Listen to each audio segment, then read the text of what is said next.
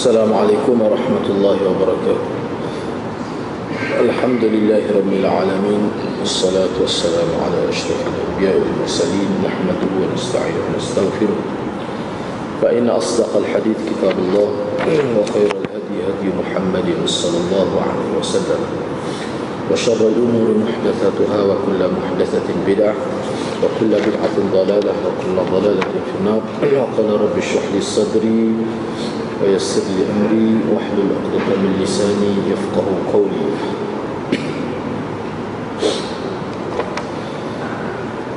Alhamdulillah bersyukur kehadrat Allah Subhanahu wa taala kerana dapat bersama pada malam ini.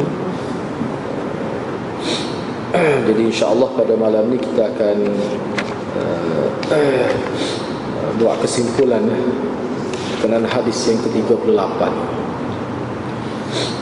Cuma ada beberapa perkara lagi saya nak tambah lagi. Uh, sebagai ringkasan pada perbincangan berkaitan dengan awliya Allah ini uh, mana dalam kitab ada juga disebut ini sebagai peringatan untuk peringatan kepada hadirin dan hadirat. Ini peringatan ini khususnya berkaitan dengan uh, bat wali misalnya dalam kitab hikam ada disebut eh? dalam kitab hikam ada disebut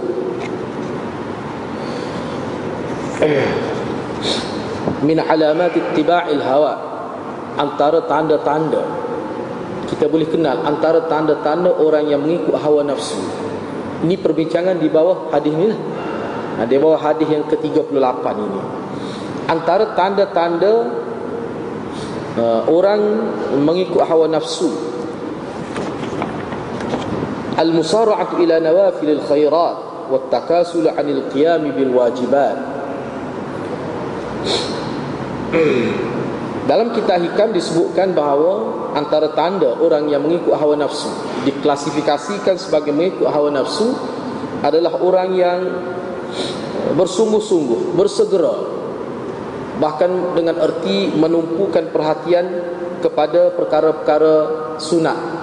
Perkara-perkara baik yang bersifat sunat tetapi malas ataupun tidak menumpukan perhatian kepada perkara-perkara yang wajib ha, yang mesti dibuat yang fardu.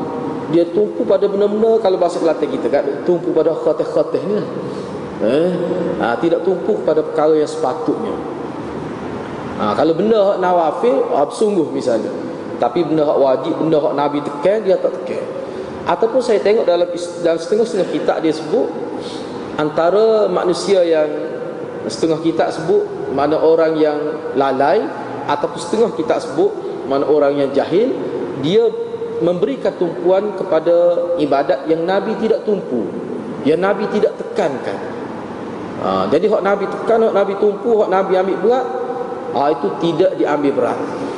Ha, itu satu kesilapan juga berlaku. Setengah ulama menyebutkan ini antara sifat orang jahil. Sifat orang jahil. Ha, setengah kita sebut ini sifat orang yang ghafil yang lalai. Ha, setengah kitab misalnya kitab hikam dia kata orang yang mengikut hawa nafsu begitulah. Jadi hati dia lebih tergerak lebih terdorong untuk melakukan perkara yang Nabi tidak tekan dalam agama. Ha, jadi ha, sebab itulah kita kena faham. Dalam agama kita ni kita kena tahu ibadat mana amalan mana yang Nabi sallallahu alaihi wasallam tekankan? Misalnya kalau dalam bab solat apa yang Nabi tekan? Ha, kalau dalam bab haji apa yang Nabi tekan? Dalam bab kita kena tahu kita kena tahu. Sebab kalau kita tekan ada sesuatu yang tidak Nabi tekankan benda tu Nabi tidak belah mana pun benda tu Tapi dia sungguh juga jangan kira lah Velo habis duit beribu-ribu Buat benda tu. Ha, Itu cara tu. Kalau mengikut Ibn Atta'illah dia kata itu antara Orang yang mengikut hawa nafsu Ah gitu Dia kena tahu Dalam ibadat hak mana hak Nabi tekan Hak mana Nabi tumpu ke ha, Dia kena tahu Sebab tu bila kita belajar hadis Kita akan nampak lah benda tu Kita akan nampak Bahkan bila kita belajar hadis kita akan nampak juga benda hak tak ada. nah, sebab lah ni orang nampak benda ada. Benda oh, dia nampak benda tak ada. Ini bahaya satu penyakit lah. Ha, dia nampak benda tak ada. Hak ada dia tak nampak. Ha, ini perkara yang serius juga penyakit ni. ha, jadi kalau kita belajar hadis dengan cara yang baik, kita akan nampak perkara apa yang sepatutnya kita buat. Dan kita akan nampak juga perkara apa sepatutnya kita tidak buat. Kita tidak tumpu. ha, jadi kalau wali Allah sungguh ha, tu dia dead hell tu. Hak tu dia boleh tanggap dengan baik. Dia boleh memahami perkara itu dengan baik. Walaupun dia tidak alim. Tetapi dia jadi mari. Ini maknilah dalam hadis ini sebut dia melihat dengan pandangan Allah. Dia bergerak dengan pandangan sentiasa mendapat taufik. Mana hak dia buat tu walaupun dia tidak alim. Tetapi dia rasa ni sepatut kena tekir. Jadi ada ciri kemunasabah dari diri dia. Allah campakkan itu sebagai ilham pada dia. Dia belajar tak banyak tetapi dia kena, dia sentuh tu kena. Ha, inilah satu kelebihan manusia. Kadang-kadang orang alim sentuh tak kena. Ramah kita tengok orang alim ngaji tapi dia sentuh ibadat tu tak kena. Dia buat tu tak kena. Bila tak kena dia tidak ada perubahan Walaupun 10 tahun, walaupun 40 tahun Buat ibadat, dia tidak ada perubahan Seperti berlaku perubahan di zaman Nabi uh, Seperti mana Nabi buat ada tempoh 23 tahun kan? Jadi nak suruh kena tu dia kena uh, Belajar lah Belajar hadis Nabi SAW Belajar sirah Nabi dan sirah sahabat radhiyallahu anhu. Selain daripada itu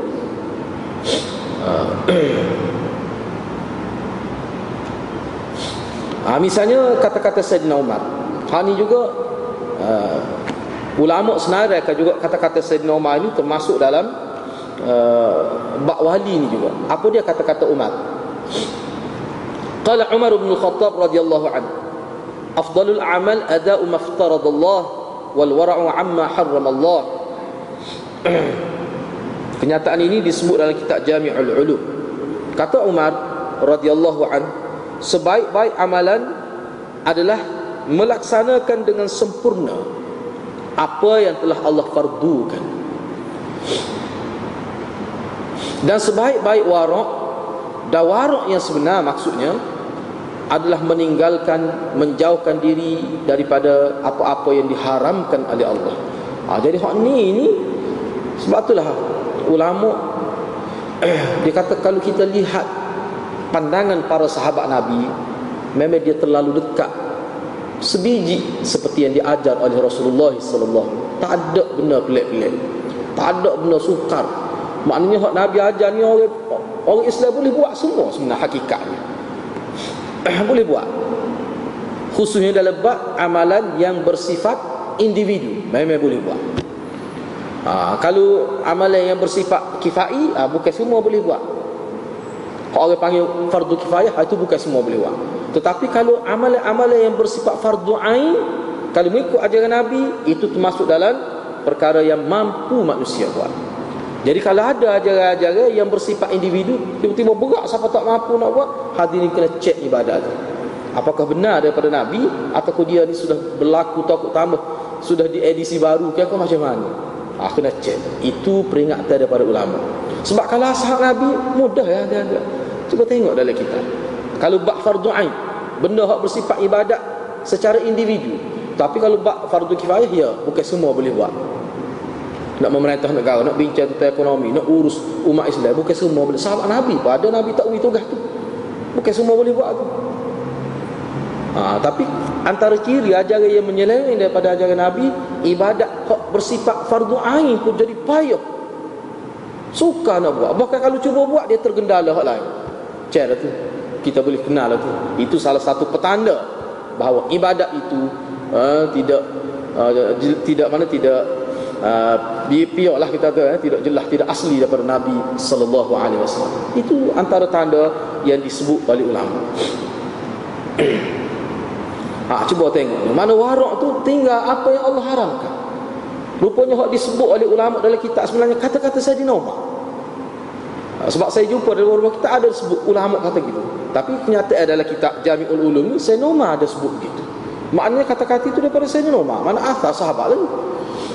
Ah, mana tinggi kedudukan kenyataan itu.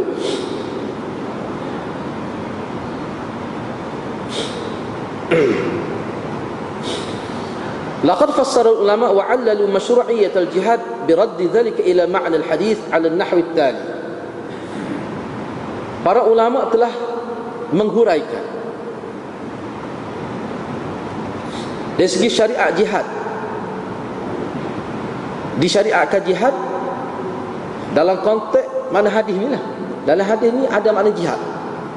Ah, jihad macam mana? Sebab jihad ni banyak jenis Jihad makrakah, jihad lawan nafsu. Cuba tengok dalam kitab Imam Ghazali dia bagi buat jihad. Ah. Jihad ni banyak. Jihad lawan nafsu. Jihad lawan sifat malah. Imam Ghazali gambarkan malah ni bagaikan gunung. Nak boleh daki waktu payah. Ah.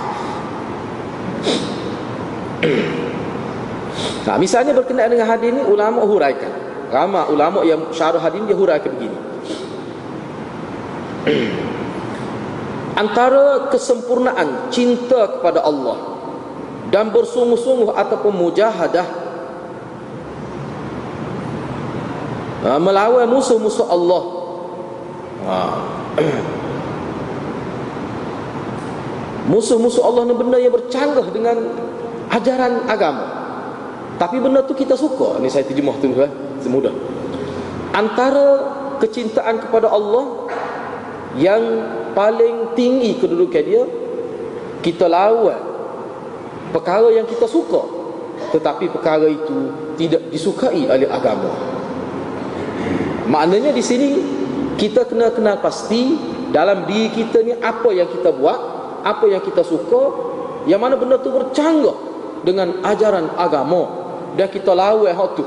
Itu merupakan jihad jihad dalam pribadi jihad pribadi jihad dalam nafsu jihad melawan nafsu.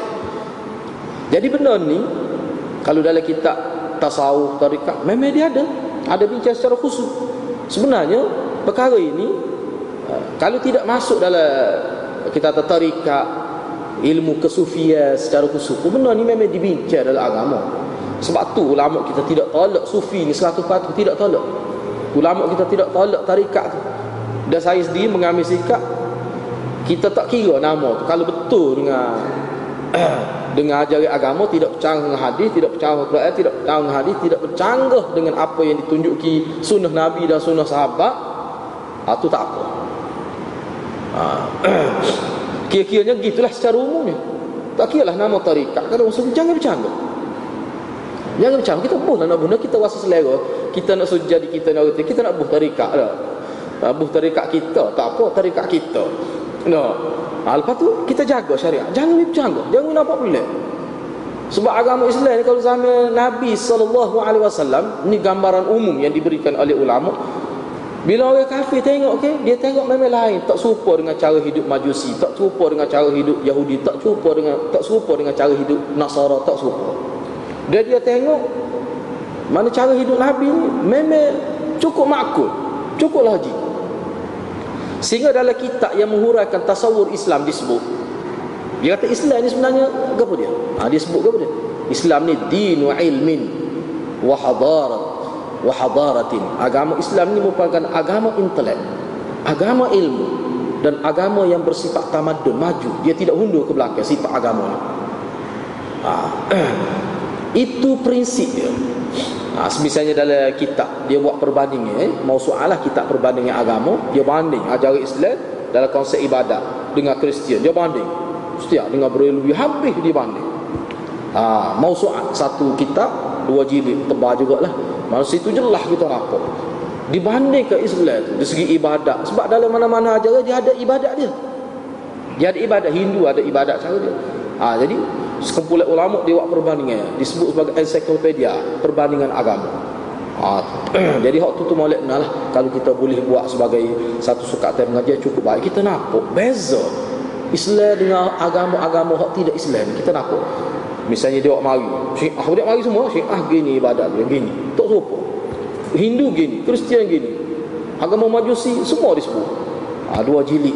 Ha, tebal kitab eh. Ha, jadi kalau boleh buat itu sebagai satu suka tiap pengajian di masjid saya uh, tapi lama. Lah rasa nak habis sebab tebal. Eh, tapi kuku mana pun molek. Uh, kalau kita firak, firak firak alis ini misalnya. Uh, at-tafsir fi din. Ah tu tu boleh katakan cara klasik. Ha ni kita cara baru. Lebih menarik.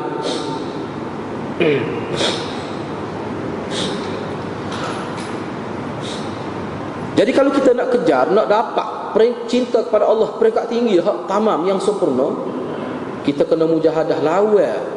Hak istilah kata lawan nafsu nafsu ni makna sesuatu yang kita suka. Tapi benda tu bercanggah dengan agama, kita lawan hak tu. Bukan senang tu nak buat tu, bukan senang. Payah tu. nak lawan benda yang kita suka tindakan benda tu bercanggah dengan agama ha, tu maksud kerana eh, disebutkan oleh ulama ha, ni tersebut dalam kitab Jami'ul Ulum juga ha, dia kata orang yang betul-betul cinta kepada Allah dia suka untuk supaya setiap aktiviti dia itu kerangka zahir dia itu pergerakan zahir dia itu semuanya semuanya boleh dikatakan inilah kehendak Tuhan. Dia boleh kata begitu. Ah itu cara hidup nabi. Mana kita buat ni kita boleh sebut. Ni kita yakin tidak bercanggah dengan Allah. Dengan ada dalil yang sahih. Maknanya bila dia nak buat sesuatu dia ambil kira selalu tepat ke tidak dengan agama? Ah, jadi perkiraan itu tidak kata buat dulu. Buat-buat siap tu baru tanya. Tak dia tak pastikan dulu ha, itu cara orang yang sudah mendapat hidayah mendapat taufik daripada Allah. Bila nak satu dia tengok eh dia mari. Setengah orang tak berasa gitu. Setengah orang berasa eh betul ke ni? Kena ke dengan cara Nabi kita buat? Dia mari berasa lagi. Setengah-setengah orang. Tapi setengah orang tak, tak ada langsung tu dia pakai buat ya. Dia nyari Islam. Mari masjid.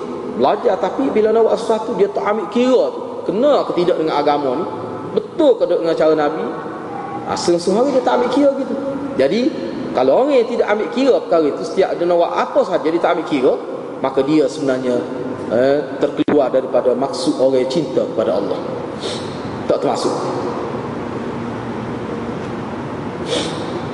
ha, gitu ya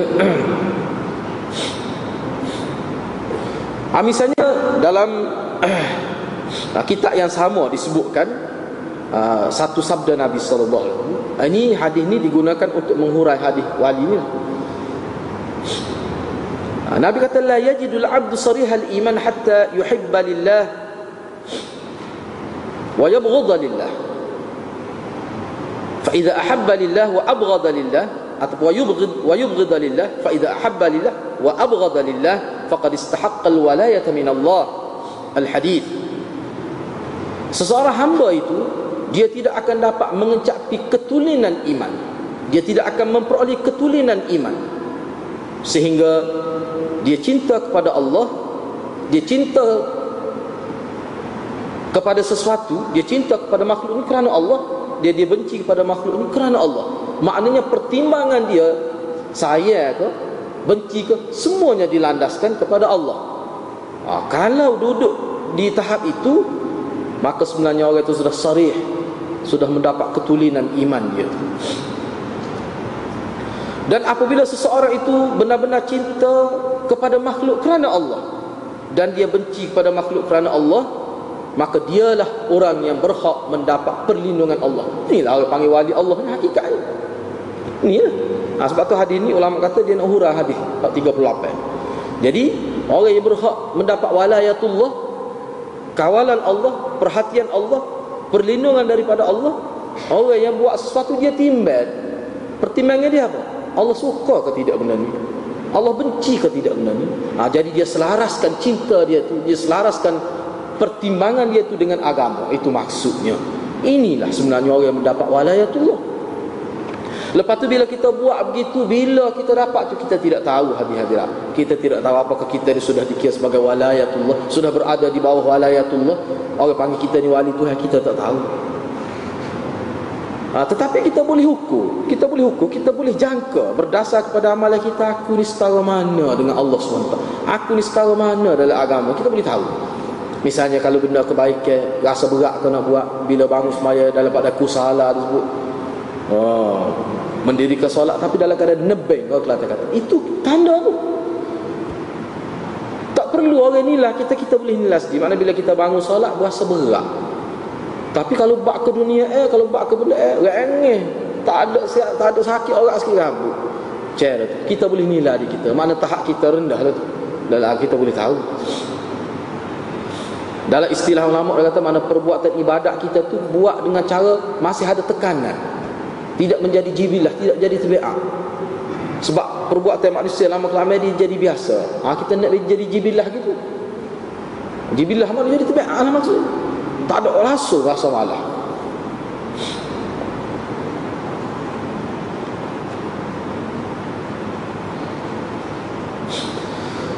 ada juga disebut dalam kitab yang sama ada orang soleh eh, ramai di kalangan orang soleh orang-orang baik bila ditanya ketika dia mengajar ditanya bima tana bima tanalu mahabbat Allah dengan apa? Mana ustaz tok guru akan dapat. Cinta Allah tu dengan ada anak murid tanya. Mana kita ni dia tanya tok guru dia tok guru nak capai nak makam mahabbah ini dengan apa? Melalui apa? Jawab orang-orang soleh. Benda ni umum dalam kitab ni. Dia kata bimualati auliyaillah wa muadati a'daih.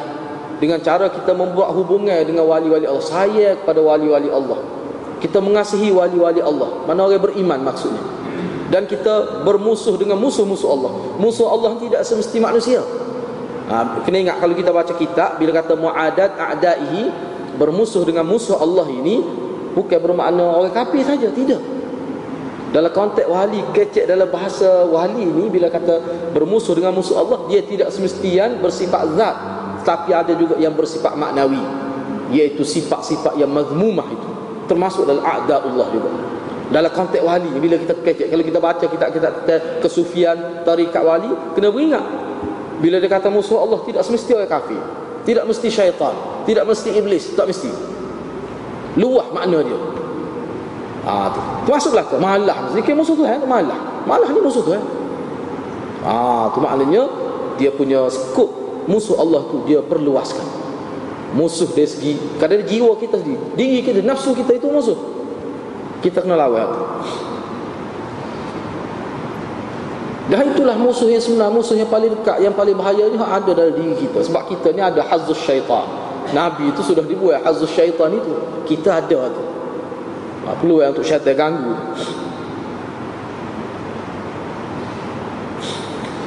Ha, Ni saya nak ambil kata-kata Ali Sufi Fudail. Kata Fudail Dia kata oh, Kata-kata dia ni hmm. Sebenarnya dusta. Dia kata dusta. Dusta seseorang itu Kalau dia kata Dia cinta kepada Allah. Dia sayang kepada Allah. Tetapi dia tidur nyenyok malam tu Tak bangun-bangun.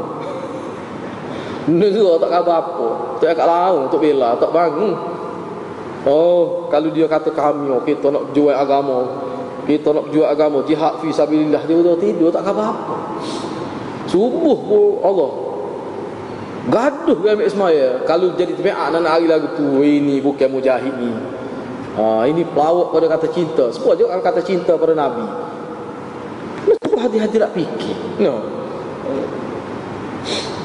Musim juga kita tengok fenomena sekarang ni Ini musim cinta kepada Nabi ke?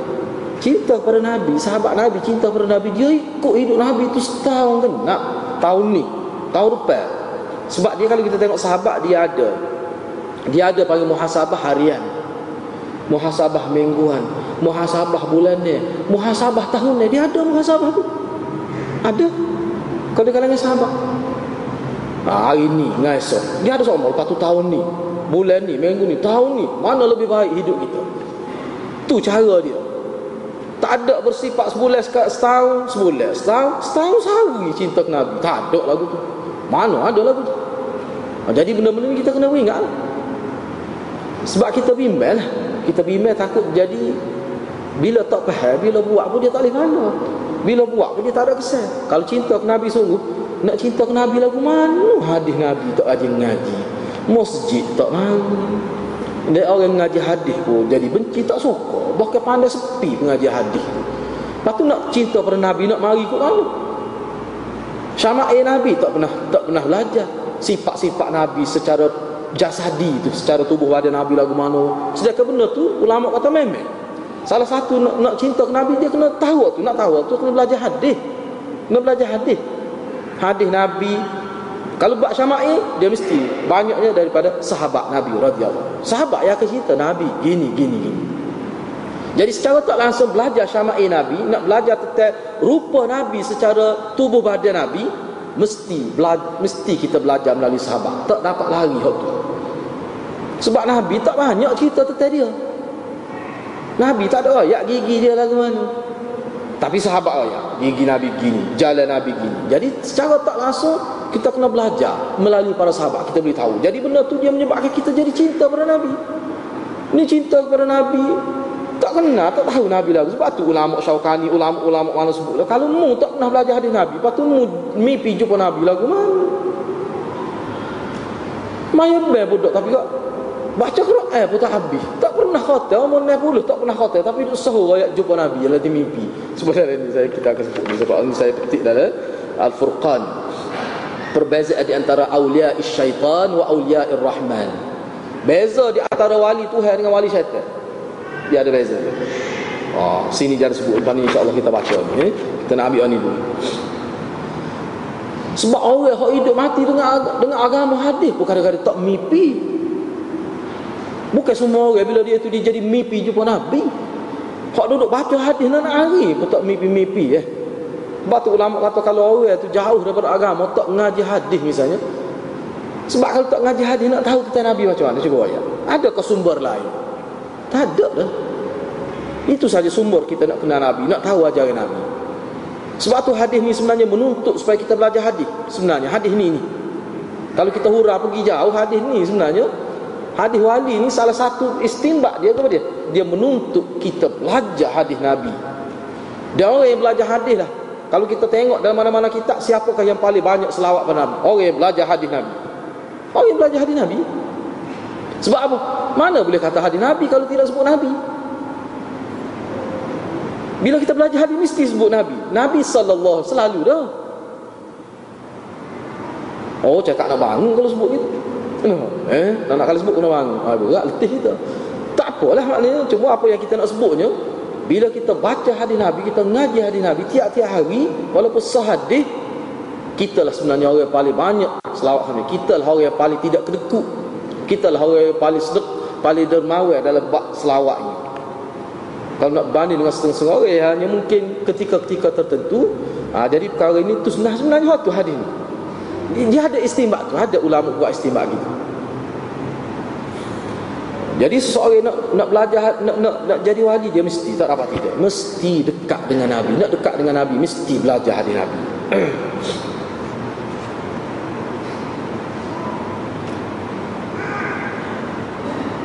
Cuba hadir-hadirat gambar kan Ini saya baca dalam buku-buku baru lah Dalam internet. Tak ada di Malaysia dalam internet. Boleh juga kita boleh tupai juga cara berfikir itu Cuba kita tengok. Cuba hadir-hadir tengok. Ini supaya kita jadi using lah Supaya kita jadi using Perlu juga using jaga-jaga ni. No. Misalnya anak kita belajar. 12 tahun dia belajar tu hadir-hadirat Daripada umur tujuh tahun siapa habis tingkat tenir tu tujuh tahun. Dia nak dua belah tahun loh. sebelum masuk IPTA IPTS dua belah tahun. Bila dua belah tahun dia belajar daripada tahun satu sampai tingkat tenir tu dua belah tahun dia belajar kenapa majoritinya tak habis mengaji Quran? Kita tak kita kita tidak cek semaya lagi tu. Kita tidak cek semaya lagi kita tak cek lagi dia reti asah-asah tauhid. Kita cek bab Quran saja ramai mana tak habis Quran. Lepas tu dia mengaji ke pun ya di sekolah itu persoalan yang kita tanya diri kita. Jangan menyalahkan guru di sekolah jangan menganyang. Kita tanya ibu bapa kena tanya diri dia sebab ada juga ramai anak-anak mengaji di sekolah habis je tiga habis je tak apa ada yang habis? Kenapa? Dah apa yang ada yang tak habis tu? Jangan kita menyalahkan guru. Silap. Kalau kita tak tahu ni maknanya kita ni nak lepas tanggungjawab kita. Tak sebi nampak kita salah. Kita ibu bapa ni kena tanya masa apa ke 12 tahun. 7 tahun siapa? Habis tingkat tenir sebelum masa atau kalau tingkat telimo mana kita kata 11 tahun. Panjang tu masa tu kenapa tak lekat semaya ke pelik tu kau pendidik kita ni tawajuh dia taujih dia arah dia destinasi dia ke arah mana Tu perlu kita tanya di kita. Dan kalau kita sedar ada pendidikan tidak mengarah ke arah tu, apa tanggungjawab kita? Sangat mencabar. Peranan ibu bapa memang besar. Memang besar. Ha, tu pula. Cuma hati-hati nak fikir lah. Nak berkak ke jalan mana? Ha, kalau pergi universiti tu majoriti tak semaya. Misal. Majoriti tak boleh baca Quran. Kalau baca Quran pun belum tentu lagi betul. Saya ada pengalaman. Interview 20 orang. Sehari Sehari dalam satu hari itu kita pernah interview 20 orang ya, Pelajar daripada universiti Ambil bahagian ulum wahyu oh, Habis dah tak grade dah eh, sudah habis ngaji sebelum dia terima ijazah tu dia nak khidmat lah dia nak khidmat lagi ngajar Quran kapur-kapur kebetulannya kita interview bila interview salah baca Quran. Berat-berat salah salah besar. Memang kalau baca cara dia baca tak boleh buat semaya bukan kesalahan sarit kesalahan kabir. Itu hak ngaji dah tu. Daripada sekolah agama sekolah agama. Ngaji dia mesti pun aliran agama. Salah lagi lagi cuba hak tidak mengaji aliran agama misalnya patut tak tumpu. Eh ah berat nak lah. Itu maksud sebenarnya hadis ini segitu sebenarnya huraian hadis ini dari sudut dari sudut tu sebenarnya kita mana nak selongkar balik kehidupan kita tu lagu mana umat Islam kita ni lagu tu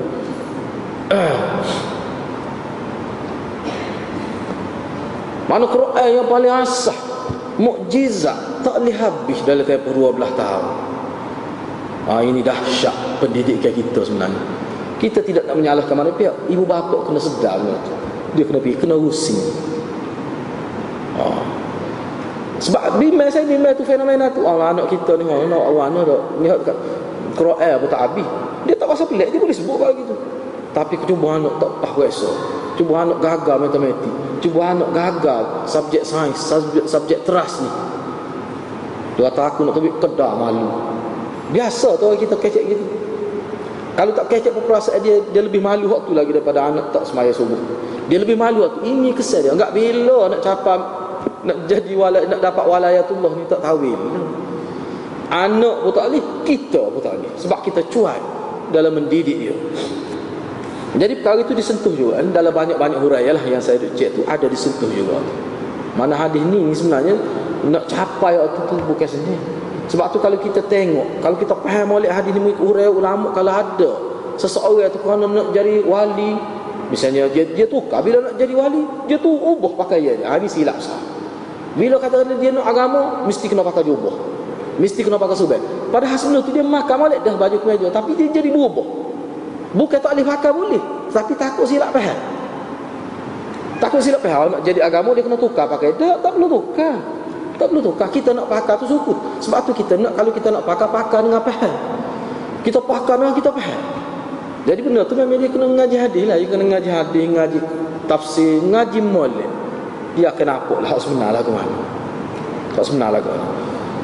Sebab tu saya suka sebut dasar pada hak sini banyak dia sebut ni. Hak ni hadis-hadis dia hurah ni saja ni dekat dengan 10 muka surat. Kalau kita nak baca semua tak tahu berapa bulan. Misalnya dia kata, apakah kita boleh kata seorang tu wali tu dengan dia jalan tu pakai subay, pakai pakai yang macam orang ulama. Ha. Supaya mer syafi'i misalnya cara dia makan, supaya gazi. Apakah kita boleh kata dia wali dengan sebab makan gitu? Dah. Imam Ghazali pun sebut dalam kitab dia siapa dia menganggap semaya pakai serba lebih afdal daripada pakai piyah saja biduk oh tu anggap pakai lagu Imam Ghazali pun ingat dia Ni saya tak jumpa dalam kitab ni tapi benda ni ada guru saya sebutlah masa belajar dulu. Imam Ghazali, kalau Imam Ghazali dia makan memang lah. Dia makan memang hebat pakai dia dengan serbannya, dengan jubahnya. Cara dia lah. Tapi dia ajar molek kepada masyarakat. Dia faham molek. Muka dia orang lain. Ada disebut dalam cerita ni saya tidak baca sendiri guru saya cerita masa belajar hadis tu. Masa kita belajar kitab dia lah kitab Imam Ghazali tu. Pernah orang panggil dia pergi makan gula lah. Uh, makan gula. Dia duduk tengah duduk tengah nyepel rumah dia duduk sebab kita duduk tengah nebah lah. Pakai baju panah gitu lah tidak pakai baju style ulama. Dia pun pakai basuh tangan pakai gigi tu. Dia tengok orang tak lahir belah mana dia. Ha, dia kata aku tak pakai jubah kali. Aku tak pakai serban kali tak apa nak ajak naik gitu-gitu je nampak layan dia pun pelik mandi mandi pakai baju serban dengan buah minyak atas seperti yang biasa dia pakai Pergi tu bawa ajak naik duduk nampak baru merai kepada dia. Dia pecah sebai dia bubuh dalam kuah gula. Dia pecah sebai dia. Ha. Bubuh dalam kuah gula. Makan sebai orang nak suruh mu makan nak suruh aku. Dia benci pada masyarakat yang menilai manusia begitu. Kita nak pakar-pakar tapi biar kita faham. Dan biar masyarakat kita faham. Jadi Imam Ghazali kata Imam Ghazali tak sih. Imam Ghazali kata tak kenal. Siapa dia pecah sebai Ni dua kali dah saya dengar ni masa saya sekolah menengah tu ada guru saya daripada dia belajar di Iraq. Dia ada sebut juga. Tapi dia sebut tu dia sebut lain sikit lah. Dia guna bahasa dia. Dia kata Imam Ghazi rembah dalam kuah gula. Ha, dia guna rembah tu, tu bahasa dia lah.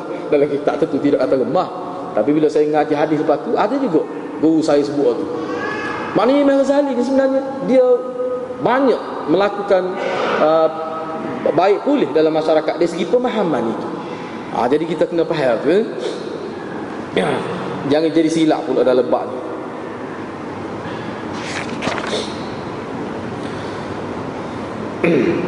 Ha, ini antara kesimpulan juga tapi saya tak tulis saya sebut selalu lah takut tak ingat eh. sebenarnya dalam hadis ni mengikut ulama dalam hadis ni sebenarnya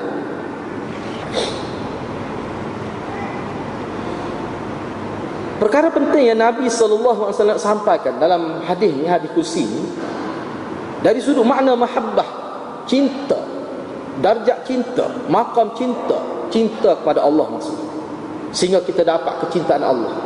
Dan walayatullah Kita dijaga oleh Allah. Sehingga kita ni didorong oleh Rabbaniyah dalam kehidupan kita. Ini merupakan sirrum min asrar tauhid Kaminum fi syahadati tauhid ini merupakan satu rahsia daripada rahsia-rahsia tauhid yang tersimpan dalam ucapan la ilaha illallah itu. Ini sebenarnya. Bila kita kata asyhadu an la ilaha illallah wa asyhadu anna muhammadan abduhu wa rasuluhu itu inilah makna yang tersirat dalam makna kalimah tauhid itu. Ha, maknanya kita nak hidup kita ni semua sudut batin kita zahir kita semuanya kita nak supaya nak kejar cinta kepada Allah. Bila nak kejar cinta kepada Allah, dia kena ikutlah apa yang Allah suruh. Nak ikut apa yang Allah suruh, dia kena tahu melalui Nabi dia. Sebab tu dia kena tak boleh tinggal hadis Nabi ni hadis-hadis tak. Dia tak boleh tinggal. Tinggal aku sesak. Si, kadang-kadang sesak tu kita tak khabar. Tak khabar kita ni sesak jauh. Tak khabar. Sebab apa? Sebab kita tidak ada satu kiam, satu nilai. Ha, nilai. Sebab tu Yusuf Qadawi sebut. Al-qiyamu fil akhlak dalam buku dia. Nilai dalam akhlak. Nilai dalam perekonomian Semua ada nilai belaka dalam agama. Nilai tu duduk mana? Duduk dalam agama. Duduk dalam hadis Nabi. Duduk dalam ayat-ayat Al-Quran. Sebuah kitab. Yusuf Qardawi sebut Yang mana dia buktikan dalam kitab dia tu Bahawa orang yang paling produktif ni Orang Islam lah sebenarnya. Orang Islam. Ah ha, tu semua. Okey baik. Ha, ni saya petik dalam kitab lain. Kita nak baca. Ni rengkah ni. Ni rengkah ni Ulama menyimpulkan bahawa uh, sebab ada persoalan timbul. Bila seorang itu mimpi, saya sebut dah sebelum ni, cuma waktu sikit kita. Ini kita nak ringkas sekali lagi. Bila seorang itu mimpi, dapat ajaran agama dalam mimpi. Bagaimana status ajarannya? Bagaimana status ajaran itu? Ha, jadi ulama kata status ajaran itu ulama berselisih pendapat kepada tiga pendapat. Katakanlah seorang itu mimpi, mimpi terima ajaran ajaran agama? Kira-kira dan agama. Ha, ni ulama ber, apa ni ber, pecah pada tiga pendapat. Pendapat pertama ajaran yang diterima ni hasil lepas Nabi wafat lah. Kes ni berlaku selepas Nabi wafat. Sebab sahabat kalau dia mimpi masa Nabi ada mudah. Pak Nabi menjadi hakim yang muktamad dalam apa hal? Ni hasil lepas Nabi wafat tak ada. Khususnya lepas sahabat pun tak ada dah misalnya. Zaman kita lah kita kata. Lagu mana? Ha, tiga. Pendapat yang pertama ada setengah ulama kata khususnya ulama sufi, ulama tarikat lah. Ah, yang dalam bidang tu dia kata boleh jadi hujah dan mesti beramal. Ha, jadi hujah dan mesti beramal. Lama juga ulama yang kata tapi orang ini mengikut sini dia sebut biasanya hak pergi kemah gini bila mimpi jumpa nabi dia kata hak tu boleh dikira sebagai syariat. Tapi ulama-ulama tapi ada juga yang terima. Biasanya pokok tarikat, ahli tasawuf. Ha, boleh beramal dia. Jadi hak boleh hak kata boleh tu sekadar uh, setengah-setengah sahabat mereka mesti dia pergi hak tu kemah daripada lain. Setengah-setengah tu. Setengah tu pergi sebagai boleh saja, harus saja. Ha, macam-macam dia ada kategori pula. Tak apalah. Cuma saya letaknya harus. Ada ulama kata begitu. Yang kedua. Jadi hak pertama tak ada dia kata boleh sebab dia kata dia pergi memang dia pergi dengan ada ada dalam hadisnya baru ni kita sebut dah ada dalam hadis sebut syaitan tak boleh nak berupa dengan rupa nabi Syaitan tak boleh berupa dengan rupa Nabi. Dia pegang tu, dia pegang secara zahir tu. Sedangkan kata syaitan tak boleh berupa dengan rupa Nabi tu dalam mimpi kau tu, itu ada huraian dia. Hak kata tak boleh berupa, tak boleh berupa tu dia merujuk kepada orang pula. Dia merujuk kepada orang hak mimpi. Oh tu kita sebut dah memang lepas tu. Orang hak mimpi tu. Jadi syaitan tak boleh berupa dia jadi dalam rupa Nabi tu dia tidak hadis tu tidak secara mutlak begitu. Dalam huraian ulama dalam pesyarah-pesyarah dia kata memang betul tak boleh berupa. Kita kena ingat syaitan ni penipu Syaitan ni penipu Maknanya kalau begitu sebab kita tengok kita dekat nak mati kan. No. Oh, panggil dajjal tu. No. Dajjal tu spesies dia lah tu. No, menipu tu mari kanda projek. Ha jenis kanda projek ni dajjal lah ni. Jenis kanda projek ni no. Ha tu. Mari berupa dengan ayah kita dengan mak kita. Kan ada sebut kan. Jenis-jenis gitu. Gak syaitan ni lagi hebat berupa dengan dia nipu pada dia boleh rupa-rupa tu memang Allah siap dah dia zat dia jenis gitu. Mungkin dia ni kerja dia menipu. Apa dia tak boleh tipu? Ramai ulama kita dalam kitab sebut dia jumpa mimpi jumpa Nabi. Tapi ulama kata tidak Nabi, mu tak usah tipu aku lah. Nak boleh kata gitu tu dia kena kenal Nabi, nak kenal Nabi mana? Tak ngaji hadis. Tidak tah tidak belajar agama dengan secara disiplin yang yang kira lengkap. Jadi kalau dia tengok, sebab tu kita sebelum ni kita sebut dah jumpa je Nabi, kadang-kadang dia tahu. Mau mana? Hak dalam mimpi tu Nabi. Ada setengah ni pengalaman ulama, ada setengah-setengah tu jawab Nabi ya. Dalam mimpi tu Nabi tu ayat aku nabi. Ataupun setengah-setengah tu orang beberapa waktu ada dalam mimpi tu. Jadi ada seorang itu kata ini nabi. Ini ni benda-benda gini hadirat boleh tertipu. Sebab apa? Sebab orang yang mimpi dia tak kenal nabi. Tapi ada setengah-setengah ulama dia tengok. Semua orang kata ni Nabi Tapi ulama tu kata tidak Nabi. Sebab aku tengok dalam hadis Aku tahu daripada hadis Nabi Rupa Nabi tidak begini. Hak tu tu orang berilmu. Ah, ha, hak tu maksud maksud tak rupa. Maknanya tak rupa tu apa maksud tak rupa? Syaitan tak rupa dalam rupa Nabi. Mana dia tak boleh tipu orang ni Maksudnya Dia boleh tipu orang yang tidak ada orang jahil Orang yang tidak dekat dengan Nabi. Hak tidak mempelajari agama dengan sistematik. Quran tak ngaji hadis tak ngaji dia tak tahu rupa Nabi. Dia jauh daripada hadis Nabi. Jauh daripada ajaran Nabi. Orang lagu ni syaitan boleh tipu. Dia kata itu Nabi berarti tak Nabi pun dia nak tahu macam mana. Dia tidak ada satu ilmu nak menilai. Ha, jadi benar betul hadis tu syaitan tak boleh berupa memang tak boleh pun. Sebab tu kalau dia berupa boleh dikenal. Ni bohong.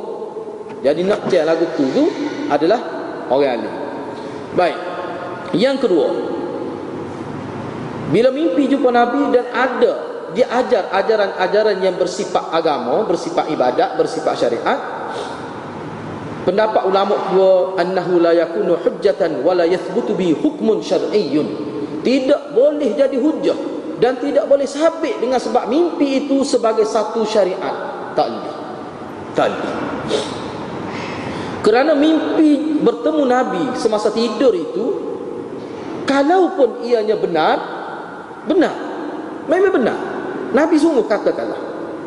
Dan benar juga dalam hadis bahawa syaitan memang tidak boleh berupa dengan rupa Nabi. Tetapi kena ingat orang yang tidur dia tidak ada kelayakan untuk meriwayatkan riwayat agama. Tak dia tidur. Orang tidur ni hadirat kalau dia buat gapo pun tak jadi tiba-tiba dia mimpi kita nak ambil sebagai pegangan agama. Orang tidur ni kalau dia bangun semayat pak rakaat cukup wisalat tak sah maya dia. Tidak iktibar benda yang berlaku dalam tidur. Kecuali Nabi sebab Nabi dia tidak tidur. Tidur mata hati tidak tidur. Nabi ya lagu tu. Oh email-email syiah padahal kita dia sebut oh, kalau tu email kita kapal tidak lagu tu. Eh tu email kita negara tak khabar apa. Eh yang ketiga setengah pendapat yang ketiga boleh amal boleh amal boleh amal kalau sekiranya amalan itu, ajaran itu, tak kira lah wiri itu apa saja, kalau tidak bercanggah dengan syariat yang sabit, yang hadis yang sahih, tak bercanggah, boleh amal. Maknanya kita nak amal itu, itu bukan kerana itu, kerana dia tidak bercanggah. Tetapi dalam huraya disebut bahawa amalan itu dia tidak akan melebihi ajaran Nabi sallallahu alaihi wasallam. Sebab tu kita tekan. Sebab tu saya tekan soal ni kalau kita uh, mimpi kalau tok guru kita mimpi ambil selawat nabi dengan nabi Khadir misalnya dalam tidur ni ada. Saya pernah jumpa dah dia kata ni ni dia kata zikir ni, ni guru saya bermimpi bertemu nabi dan ber, bertemu Khadir. Nabi Khadir. Bukan cuba nabi nabi Khadir Hak tu berkhilah lagi Nabi ke siapa Khadir tu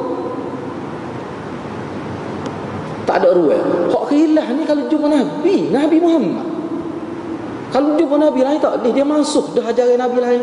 Dengan ada ajaran Nabi Muhammad ni tak pakar dah ajaran lain. Hak khilah ni mimpi jumpa Nabi ni jumpa Nabi Khidir.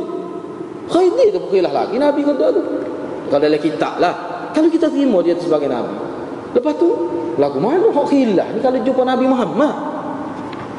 Hak tu tidak Nabi akhir zaman tu kalau Nabi pun. Kalau kita jumpa mimpi, jumpa Nabi Isa. Dia ajar ajar kita. Tak boleh, tak. Memang tak boleh. Ah, ni hak Nabi pun khilaf.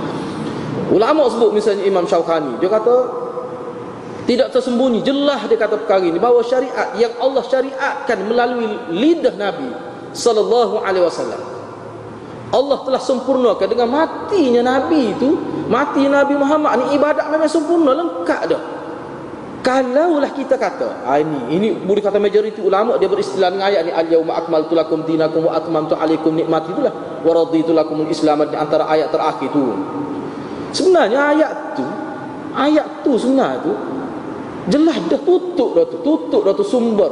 Sumber syariat sudah ditutup. Khususnya bak ibadat lah. Ibadat syariat. Benda-benda hukum hak jelas ni. Hukum hak, hak kita kata secara khusus ni. Kalau hukum secara tafsili, ha, mungkin. Ha, hukum bukan ilmu amalat ulama kata. Hak tu memang terbuka. Sebab hak tu dia ada prinsip hukum. Dalam agama kita ni ada hukum yang setelah muktamad tak boleh hubah dah. Hak tu bak ibadat misalnya. Tapi kalau hukum dalam bak perdagangan muamalat, ha, hak tu Islam dia bagi prinsip dia boleh berubah dia boleh tengok boleh dinilai oleh ahli-ahli fik tapi kalau dia buat ibadat secara individu orang panggil ibadat Pak Nabi buat bak semaya oh tak ada dah ruang untuk untuk tambah tak ada sudah cukup dah tu ha, kalau tambah jadi bidah hak orang panggil syariat misalnya kalau kita nak makan tak, Nabi ajar doa beberapa doa kita nak tambah doa lain sebab kita kata kalau tambah lagi sedap kita? Style kita ni kira sedap eh apa? Ya, kalau kita tambah dia jadi sedap. Jadi lebih meriah. Dia ingat ke raya. Semua nak raya belakang kita. Oh, dia kata tak meriah lah. Ustaz kata awak gini. Dia ingat agama ni lagu mana? Teruk semua. Jadi adakah agama kita ke oh, tak tak meriah Ustaz kata awak lagu ni? Lepas tu kalau kita benar ke jadi ambil kira meriah gitu, itu meriah cara kita ni. Lepas tu akan datang doa kata ada lagi cara lebih meriah. Oh berat lagu tu agama. Lepas tu agama tu akan jadi berubah. Jadi tak ada lah asal. Berubah. Cuba tengok dari TV. Pelik-pelik gitu. Pelik-pelik aja lah. Umat Islam lah ni mengatik, nari, musim-musim kita pelik pun malu. Kau orang pandai lah pun. Tu umat Islam lah. Anak meriah. Memang meriah semua. Nak tu. Cuba tengok dari YouTube. Bapak kita ni kalau kita tidak jaga molek agama kita biar ni nak buat cara dia. Dia boleh sapa tahap tu. Waktu tempat-tempat tu tu setengah-setengah tempat sapa dah tahap tu. Cuba kita tengok tempat kita siapa mengatik siapa kocok dia. Apa dia lagu tu? Sebab dibuka ruang, dibuka ruang. Kocok tu dia cabut sebab nampak ketu-ketu. Cuba tengok dalam internet. Dia tak boleh biar benda-benda kita hati Itu bak agama ni tak boleh Kalau biar dia akan jadi Cuma mungkin tak siapa lagi tempat kita ni Setengah-setengah negara tu siapa dah Tempat kita pun nampak Nampak kalah dah Kocok dia cabut sobat. Mula-mula molek la ilaha illallah. Lahu lahu lahu begitu ya. Pakai jubah tu. Kita nak kalau gitu. La ni ada rata dah kita kata. Apa ni borel. Ha, borel siapa dia nak suruh ngatik air dia. Kalau nak ngatik Mekah mahal sikit bayar. Borel siapa? Saya siapa? Ada rumah kalau nak. Ha. Ha. Kalau nak ngatik sini, ha, murah ya. Ha, kalau 10 ribu, 100 ribu murah. Tapi kalau sudah pergi ngatik tepi Kaabah. Ha, tu bayar mahal. Tak apa tu bayar kena rugi. Tu lepas je. Ya ke agama lagu ni? Cuba fikir, cuba fikir dengan otak kita. Ke agama lagu ni? Eh? Tapi bawa-bawa kita buat tu. Tok nasabah sikit rabuk.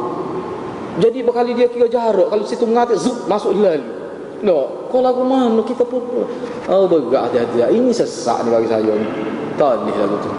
Tak ada ruang lagu tu. tu. Yang dalam agama tak boleh lagu tu. Tu kalau kita tanya mana dalil? Oh, merah muka nak marah. Ah, itu masalah. Kena beringat benda-benda lagu tu. ah, gitulah eh. Ah, bagi kita nak berhabis hadis saya nak baca saja. Kesimpulan hadis yang pertama haram memusi wali Allah Subhanahu wa taala. Bahkan sebaliknya wajib menyatakan kasih sayang kepada mereka. Yang kedua perlakuan maksiat adalah pernyataan bermusuh bermusuh uh, kepada Allah Subhanahu Wa Taala. Mana pelaku yang maksiat sebenarnya pernyataan bermusuh kepada Allah Subhanahu Wa Taala. Secara umumnya ulama sebut. Walaupun hak disebut bermusuh, misalnya riba ada sebut secara khusus, tetapi bermusuh juga. Walaupun tidak sampai peringkat perang tapi dikira bermusuh juga mengikut huraya ulama yang ketiga wali Allah adalah mereka yang bertakwa dan taat kepadanya secara istiqamah yang keempat dakwaan sebagai wali dalam keadaan tidak patuh kepada perintah Allah dengan melakukan amalan fardu dan sunat adalah dakwaan batil, dakwaan palsu. Orang-orang musyrikun zaman Nabi wasallam mendakwa mereka melakukan penyembahan kepada berhala dengan maksud mendekatkan diri kepada Allah dengan maksud eh, tersilap eh, dengan maksud mendekatkan diri kepada Allah dengan sedekat-dekatnya. Boleh tengok dalam surah Zumar. Ha, dia kata kita mendekat tuqarribuna ila Allah zulfa. Mana kami mendekatkan diri kepada dengan sedekat-dekatnya. Itu sebenarnya. Maknanya kami semua berhala ni sebagai wasilah. Ha, jadi berhala ni lah kiranya bawa pergi hajat kita tu. Itu betul sesat syirik lah tu. Yang kelima, para wali mempunyai kedudukan khusus di sisi Allah Subhanahu Wa Taala. Doa dan permintaan mereka mudah untuk dimakbulkan oleh Allah SWT. Tidak mesti, ulama kata tidak mesti Allah terima, tapi mudah untuk dimakbulkan. Tapi setengah ulama kata mesti terima. Terima tu dalam bentuk yang berbeza-beza. Terima tentu terima. Sama ada terima di atas dunia, mungkin kita nampak tak terima lah sebab tidak terima atas dunia. Tak terima di hari akhirat. Kadang-kadang terima tu bukan terima selalu. Terima Allah beri berkat anak cucu dia. Macam-macam ulama hurah terima doa. Yang keenam, setiap mukmin adalah wali Allah Subhanahu taala. Setiap orang mukmin itu sebenarnya wali Allah. Hakikatnya. Ha, wali kecil lah, wali yang rendah. Tapi wali lah.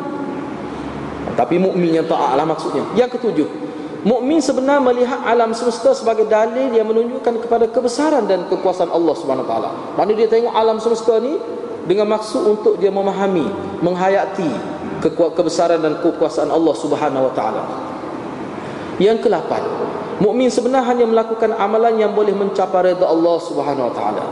Yang kesembilan, hadis ini menunjukkan kemestian mengambil berat atau menumpukan kepada amalan sunat kerana ianya boleh membawa pelakunya kepada cinta Allah dan mudah diperkenankan doa. Hak fardu tu memang dah. Hak ni ni nak isyarat kepada hak sunat tu. Jangan anggap tidak penting hak sunat, hak kecil-kecil ni hatta kita terbuai duri di jalan raya ataupun bui salat bui salat ni sunat jangan anggap rengeh benda tu ha, benda tu juga menjadi wasilah cara ha, tawassul kita untuk mendapat walayatullah itu yang ke sepuluh orang yang istiqamah melakukan ketaatan kepada Allah Subhanahu Wa Taala akan mudah diperkenalkan doa dan mendapat pertolongan Allah Subhanahu Wa Taala. Yang ke sebelas taat kepada Allah secara istiqamah akan mendapat cinta Allah dan cinta Allah adalah satu darjat yang akan menyuburkan dan menambahkan daya taat kepada Allah Subhanahu taala. Bila ini berlaku akan tercapailah kemuncak ubudiyah kepada Allah taala. Karena dalam hadis ini disebut bila seseorang itu dapat cinta Allah maka mak, dia melihat dengan penglihatan Allah. Itu bahasa kiasan. Dia mendengar dengan telinga Allah, dia melihat dengan mata Allah. Ada disebut begitu. Itu bahasa kiasan bukan secara ulama tak pakai secara zahir tu. Ha, tidak kata Allah ada telinga. Bukan ulama tidak tidak huraf gitu hadis tu. Kita faham lah tu, tu, tu banyak dah belajar eh. Ha, tapi hukum, hukum mana pun bila dia lihat sesuatu di bawah bimbingan Allah dengan erti yang lain Allah jaga pendengaran dia. Dia tidak akan dengar benda-benda maksiat itu maksudnya. Jadi kalau lagu tu bila sedapat makam cinta tu sebenarnya dia menyuburkan daya taat kepada Allah Subhanahu Wa Taala. Yang kedua belas, Penegasan Allah Subhanahu Wa Taala bahawa menyakiti walinya bagaikan mengisytiharkan peran dengannya adalah merupakan tasliyah yakni menghiburkan dengan maksud memberikan semangat dan sokongan kepada wali Allah. Dan dalam masa yang sama memperingatkan kepada musuhnya agar berhati-hati dengan walinya. Yang terakhir yang ke-13 hadis ini menunjukkan kelebihan para wali dan orang pilihan Allah Subhanahu Wa Taala. Dan saya tak masuk ada dalam dalam kitab lain disebut hadis ini juga mengisyaratkan kepada kita keperluan kita belajar hadis Nabi. Baru kita boleh tahu sebab nak mari cinta nak mari itu dia kena belajar hadis Nabi. Itu ada juga ulama yang istimbak hadis ini. Rasa itulah uh, beberapa perkara yang kita boleh sebut berkenaan dengan hadis yang ke-38 mudah-mudahan menjadi peringatan dan sepanduan kepada saya sendiri dan kepada hadis ini. Saya setakat itulah wabillahi taufiq wal hidayah. Wassalamualaikum warahmatullahi wabarakatuh.